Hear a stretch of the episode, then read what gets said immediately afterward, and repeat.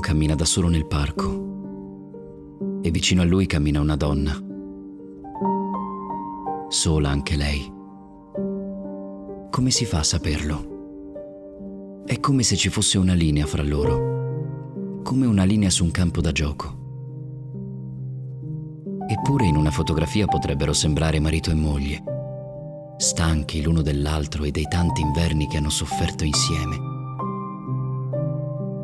Un'altra volta potrebbero essere estranei che stanno per incontrarsi per caso.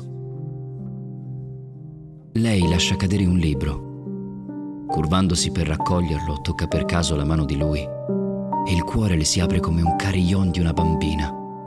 Dal carillon esce una ballerinetta di legno.